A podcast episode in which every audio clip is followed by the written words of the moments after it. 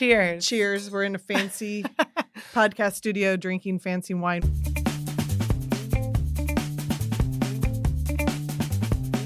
I'm Audrey Cooper, the editor-in-chief of the San Francisco Chronicle, and today we have a very special wine-drenched version of Fifth and Mission.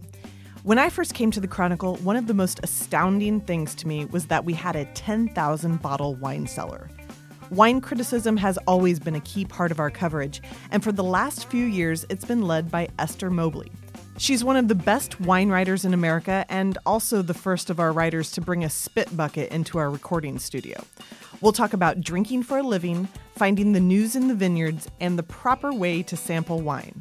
Coming up next on Fifth and Mission.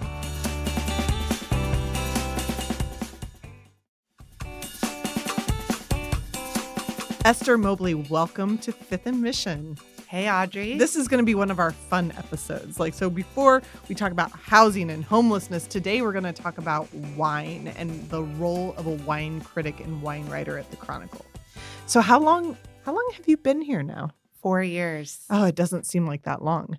It seems like you've been here forever. And how do you become a wine writer for the Chronicle? Well, or for anywhere? You it it requires a lot of drinking and, as we'll discuss today, spitting. Yes, spitting is important too.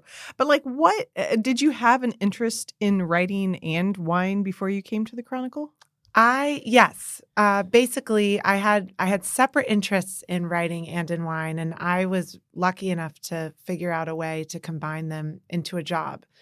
I was an English major. I always wanted to be a writer. And after college, I ended up kind of bumming around uh, for a little while working the harvest season at a couple of wineries. So once I figured out that you can get a job for like five to six months Um, working in vineyards, crushing grapes, tasting, learning the business, being outside, twenty-one-year-old me just said, sign me up. And I worked uh, harvest in Napa Valley. I worked in Argentina. And eventually, after um, a couple other odd jobs related to wine, I started working at wine magazines. And I worked at two different wine magazines in New York before I came to work at the Chronicle. So let's talk about like what you do here at the Chronicle. So wine, I don't know that everybody knows this, is California's number one agricultural product in value. Yeah. Yeah, in value. And so so it's an important part of our economy, but it's also a huge part of, I think, what makes us Northern Californians. Like, it's a huge part of our culture too. So so how do you think about, like, wh- what do you decide to write about? Because you could just write about wines and which ones you like all day, but that's that's only the smallest fraction of what you do here. I wear a few different hats. Um, my title is wine critic, and I do do some of that, saying what wines are good and what wines are bad. And that tends to manifest in things like every year I name a winemaker of the year and winemakers to watch. And in my weekly email newsletter, Drinking with Esther, I recommend a wine that I think is good. But um, I'm also very much a news reporter here. And just like any other beat reporter covering an industry uh, subject, I cover the wine industry. And that ends up spanning everything from business news. We have a lot of big mergers and acquisitions in the industry. I was a big part of our wildfire coverage in twenty seventeen. To um, just writing features about interesting players, profiles, things like that. So I think I have one of the most fun jobs at the Chronicle, not only because it comes with booze, but because I get to do so many different types of stories all the time. Yeah, you do. So let's talk about one that you're working on right now that by the time this podcast comes out, it will have already been published on s f chronicle dot com. And that's one that takes a look at the role global warming plays in this really important industry. You want to talk about what you found? It's no question that global warming is already impacting the wine industry around the world and will continue to. Um, rising temperatures are one part of it, but of course, when you think about other effects of climate change, from drought to wildfire to erratic heat spikes, those all have a drastic impact on wine quality. And since wine is such a huge part of California's economy, Um, it's a really big question. It needs to be a really big question, how it's going to affect wine here. So There's a lot of different wine grapes that grow around the world, and they all have kind of sweet spots in terms of temperature and climate. Um, you can't grow Riesling in a super, super warm climate. It wants cool, cooler climates. Um, and there's, for example, and there's all sorts of restrictions on what can grow where. So right now in Napa Valley, for instance, the The most famous grape, the most widely planted grape, the grape that really fuels that entire county's life is Cabernet Sauvignon. And uh, I've been talking to a number of wineries who really believe that the lifespan of Cabernet Sauvignon in Napa is only maybe about thirty more years, that within thirty more years, at least the version of Cabernet that exists right now isn't really going to be tenable anymore. Um, climate is just going to completely shift what it tastes like. So um, the the industry as a whole isn't doing that much right now, according to some people. And so I'm I'm writing about a couple of different wineries that are kind of taking things into their own hands from an R and D perspective and planting experimental vineyards to see what types of grapes might be able to replace Cabernet. Well, that's, I mean, the idea that Napa may soon not be a great place to go, grow Cab is like, I don't know, that's like saying you shouldn't film movies in L A anymore, or, you know, the Giants shouldn't be at A T and T Park, or like whatever. That just is so crazy yeah. to even think about those two things being not tied together anymore.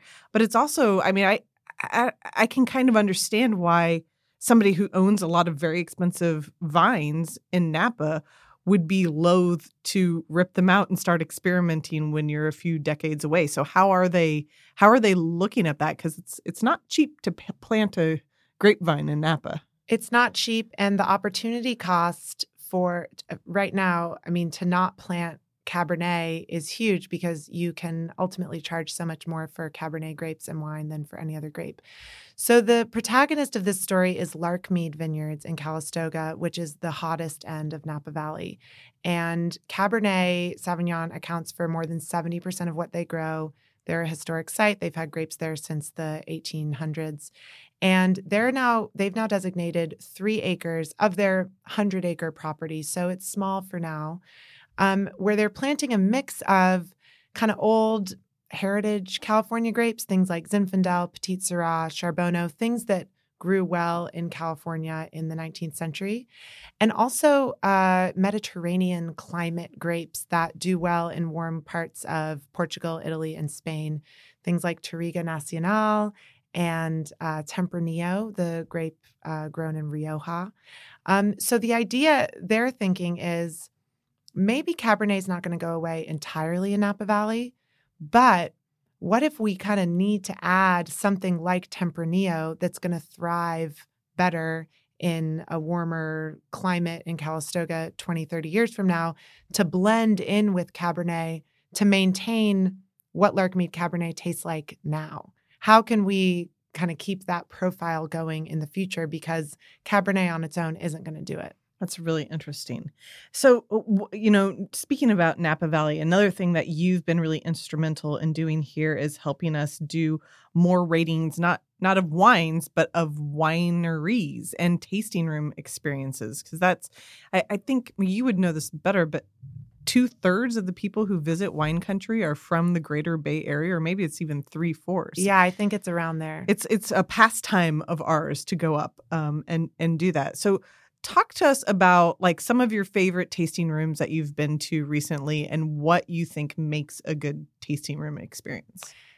What uh, the tasting room of the Bay Area is, is um, really in an interesting moment of flux. So we, in addition to all the wine coverage we publish on s f chronicle dot com, we have a separate sub-site for wine called The Press, which we started about three years ago. And that's where we provide um, really service-driven information about where to go wine tasting throughout California. We have reviews of tasting rooms and itineraries of suggested places to go that span from Santa Barbara County now up to Mendocino County and um, into parts of the Sierra foothills. Um, and we do that because we We saw a real lack of that kind of information on the internet. There's a lot of things like Yelp with uh, the kind of populist, everyone raises their hand to say they think their pour of wine was a little too stingy. Um, but there was nothing really sophisticated digitally from an editorial outlet with the clout of ours. Um, so as part of that, I visit a lot of tasting rooms and approach them as um, our restaurant critic Soleil would approach visiting a restaurant. I go anonymously. I don't advertise who I am. We pay our own way. Um, we're not looking to get freebies. We want to get the real experience as a guest any person would get. And last week, I published a review of a brand new tasting room in Healdsburg for Flowers Winery. That's a winery. I like that wine. Yeah. And I was really excited that I just read that before we came in here. It's very interesting what they're doing there. Yeah. Flowers has been around for a while, but this is its first tasting room. And um, it really signaled to me that a new model of tasting room seems to have arrived. Um, the first tasting room I visited that I would say fit this mold is the place called Scribe that's in Sonoma Valley. And it's a really kind of, it's a the kind of tasting room, not where you're trying to go up to a bar, stick your glass out, you know, have a sip, and then walk around by yourself.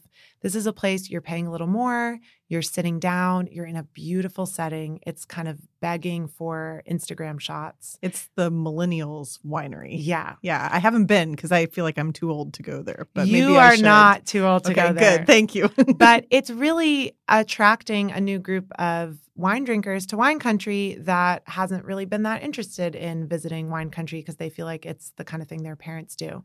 So um, Flowers and a number of other wineries that have opened in the, the several years since Scribe opened seem to be following this model.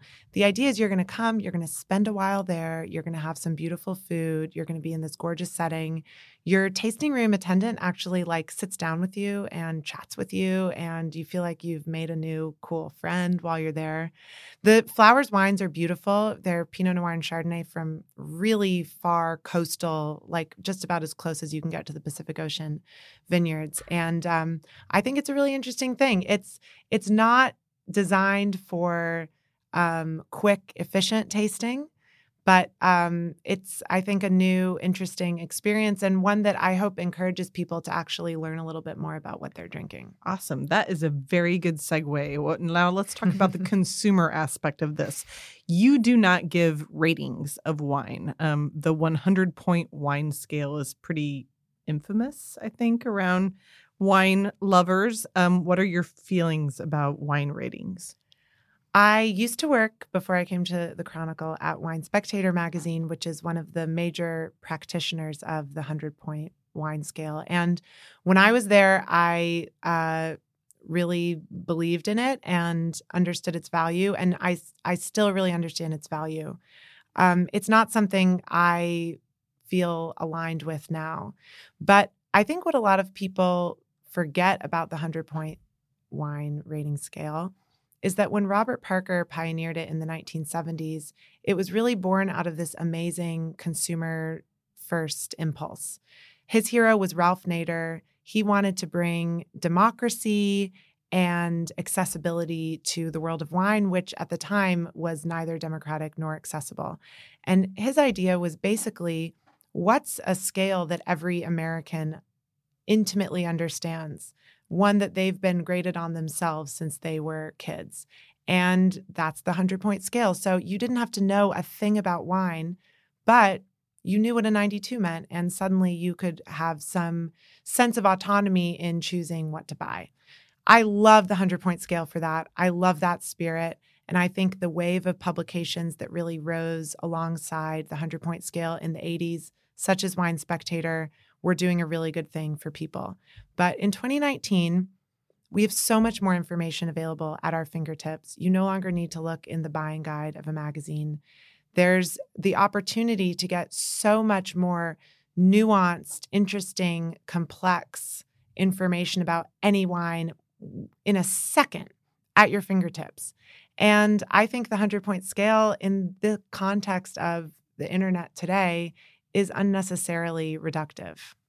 The, I, I I think there's also a complaint to be made, though, that um, wines are better now than they were in the seventies, too. I mean, you can get more better wine, I feel like, than you could forty years ago or so, when the best wines might be French, and those were very um, unapproachable. And like California is trying to find its footing a little bit. And now we have a lot better wines. That's an excellent point. Um, there's no question that the kind of baseline for wine around the world has risen extraordinarily over the last few decades. And I think Robert Parker and Wine Spectator and the hundred pointers really had a lot to do with that in, in driving wine quality. So absolutely, if the marker back then was like, is this wine riddled with bacterial faults? Should I buy it? That's not really as much of a relevant question now. You're going to walk into BevMo or K and L or any one of our other amazing wine shops here and be confident that every wine in there is at least sound. And so what makes one wine worth buying over the other is even more complicated and even more of a kind of personalized decision.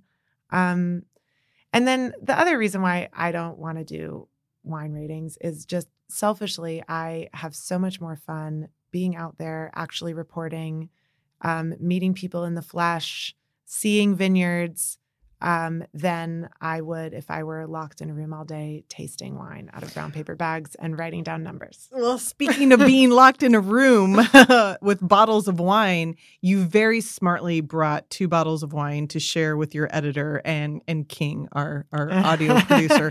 Um, you brought us very fancy glasses. Um, King has a blue sippy cup like it's a frat party, but, but that's okay. It'll probably taste the same. So what I want you to do is, If, if everybody asks you, do you just drink wine all day? And you mentioned at the beginning of the podcast, no, I, I spit. What does that mean? How should we taste this bottle of wine? Which it's in a very fancy glass. Yeah, all right. Yeah, so yeah. That's number well, one. We're in a cheers. Cheers. We're in a fancy podcast studio drinking fancy wine. What is this in our glass? Okay, so um, this wine in our glass right now is from Bedrock Wine Company. It's called their Cuvée Caritas, and it's a white wine. It's from uh, the Monte Rosso Vineyard, which was the subject of a recent column of mine, a vineyard planted in the eighteen eighties up on Moon Mountain in Sonoma Valley. The winemaker, Morgan Twain Peterson, was uh, one-time Chronicle Winemaker of the Year um, and kind of a specialist in working with old vines.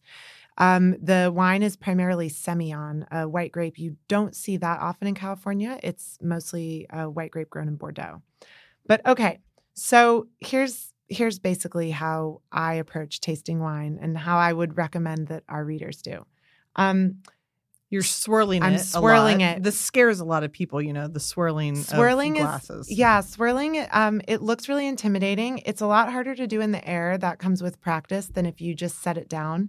There's really a reason for that. You're actually releasing volatile compounds that you will then be able to smell.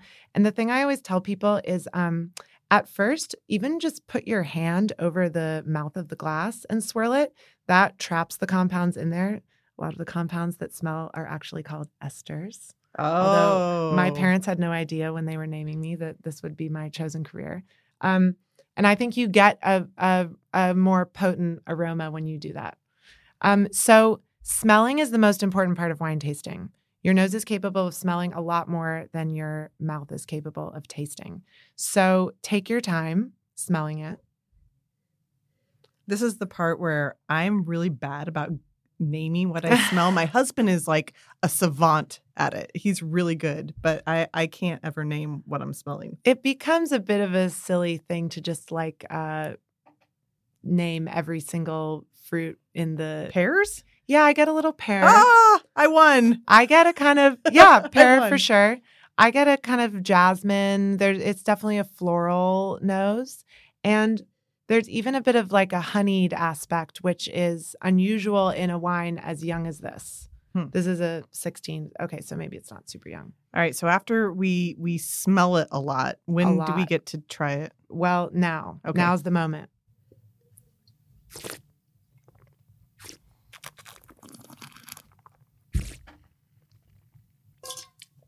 That, that was, was me the sound spitting. of Esther spitting.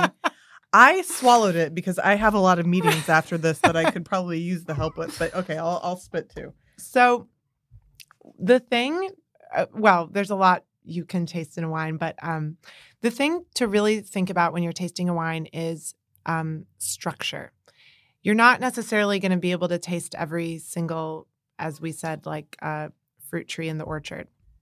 But just noticing, does this do anything as it moves across my mouth? Does it get held up anywhere? Um, in white wine, the thing we really look for is acidity. And I have those little acid glands going crazy right now. Exactly. Like if you were to bite into a piece of citrus fruit, right? So um, I, when I'm trying to really pay attention to a wine's acidity, I like to let it linger on the sides of my tongue. That's exactly where I think you're probably getting that. And um, that little, that can exacerbate that in a useful way. You mean when you aerate it in your own mouth? Exactly. So when people go and see uh, fancy looking people swishing wine around their mouth and things, that's actually not bad manners. That's no. That's good. That's good. That's helpful. Um, and then the other thing is um, I'm always looking to see if a wine's alcohol is in balance. I don't want the alcohol to stand out. I don't want it to taste like I just took a shot of liquor, basically, yeah, unless that's... I have a lot of meetings. Okay. Um, this one does not taste like that at no, all. No, this one, the alcohol is really in balance. And the, the place where I'm always looking out for that heat is um, as I swallow or on the finish. Even if you spit, you can still get it there. Um, let's taste this red wine because See, then... this is how, this is, you still had a bunch left in your glass and mine was empty, which is why you are a professional and I am a mere amateur at wine tasting. I should not do it for a living. When you're, when your job involves wine tasting almost every day, the novelty of like getting to drink during the middle of the day gets completely worn out. Yeah. All right. So what is, this is, um, before the podcast, we were talking about how this is, I think, my favorite grape varietal. Cabernet Franc. Yes. Um, so Cabernet Franc is the genetic parent of Cabernet Sauvignon. Cabernet Franc and Sauvignon Blanc were bred once upon a time to create Cabernet Sauvignon. This is um, from winemaker Ian Brand, who was our winemaker of the year in two thousand eighteen. So red wine um, allows us to talk about something we couldn't really talk about with white wine, which is tannin. Oh, yes. Explain, what is a tannin? Tannin is a, a, a polyphenolic compound, a molecule in wine. You took the words out of my mouth. A polyphenolic. I don't even know what you said. What what does it taste like? What does it feel like? Tannins are texture, essentially, in wine. Um, a really tannic wine will feel really astringent. There's tannins in a lot of things we consume. If you ever oversteep black tea and then it, it tastes really astringent, those are tannins. A lot of fruit skin has tannins. You ever bite into the wrong kind of persimmon accidentally? And you get... I hate it when that happens. Yeah. I always think of the tannins as like when I need to like brush my tongue. Like yeah. It gets all thick and chalky. Like that's a lot of tannins. Exactly. And tannins also um, lengthen and smooth out over time too, right? So if you, you can have tannins that aren't jarring. Tannins are the the kind of major change that happens as a wine ages. So a lot of the most age-worthy wines in the world, you think of something like Barolo from Italy. When it's young, it's almost undrinkable because of its tannins. Its tannins are so aggressive. One sip and your mouth is just dried out.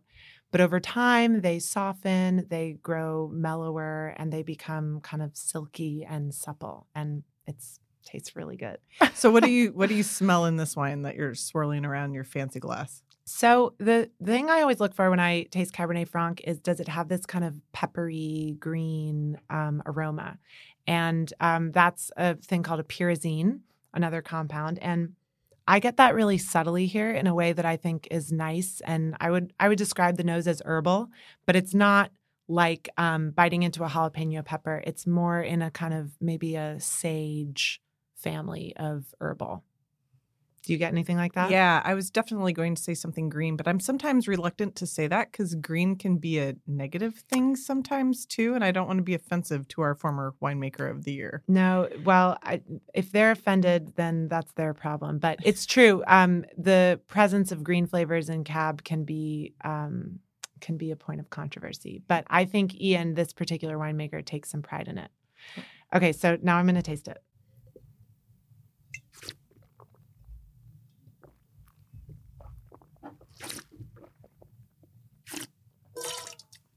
So the the place I always tell people to look out for tannins is on their gums. And if you really let a wine rest on your gums, kind of slurp it around there, and you get this fuzzy feeling, that's tannin. And then you, the challenge is to kind of try to describe the quality of that. Um, this is not an extremely tannic wine. This isn't like drying your mouth out like you need to take a sip of water. But there's a kind of light, um, supple tannin quality to it that I think will let it age for at least a few years. Awesome. I'm going to continue to swallow this wine so as to not ruin the audio. The last question I have for you, Esther, what is the best wine you've ever had? Mm. I asked her when she has a mouthful of wine. I swallowed that. uh, um, I thought so much. You warned me you were going to ask me this question, and it's so hard. It's like I, I've tasted so many great wines in my life, and this is going to be a really obnoxious answer because even I will never be able to buy or acquire or probably ever taste again this wine. But a few years ago, I was in Burgundy, and it was like this incredible pilgrimage for me. Um, and I visited a winery called Georges de Vogué, and out of barrel, I didn't even taste it out of a bottle. It was a young wine out of barrel from a vineyard called Les Amoureux. It's a famous vineyard in Burgundy. Um, I had heard about this wine, this vineyard. This is like a five hundred year old winery that's been in the same family the whole time. And it was about eight o'clock in the morning, France time. Who knows what time it was in my internal clock. It was cold. I was in this dank cellar. It was like very drafty. And this French man who I cannot communicate with is taking wine out of this barrel with the little glass thief and putting it in a glass for me.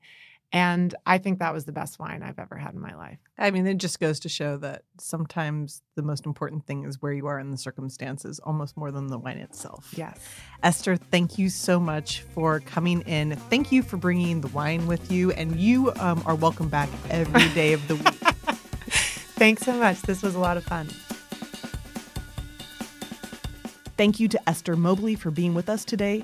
Thank you to our producers, Karen Creighton and King Kaufman, and thanks to all of you who listened. You can sign up for Esther's newsletters by going to www.sfchronicle.com backslash newsletters. Fifth and Mission is part of the San Francisco Chronicle podcast network. If you like this show, we'd love it if you'd subscribe to it wherever you get your podcasts. And if you've got a minute to give us a quick review, that helps us build our audience so we can keep growing. You can support Fifth and Mission and the newsroom that creates it with a subscription to the San Francisco Chronicle. There are print and digital editions. Find out more at sfchronicle.com slash subscribe.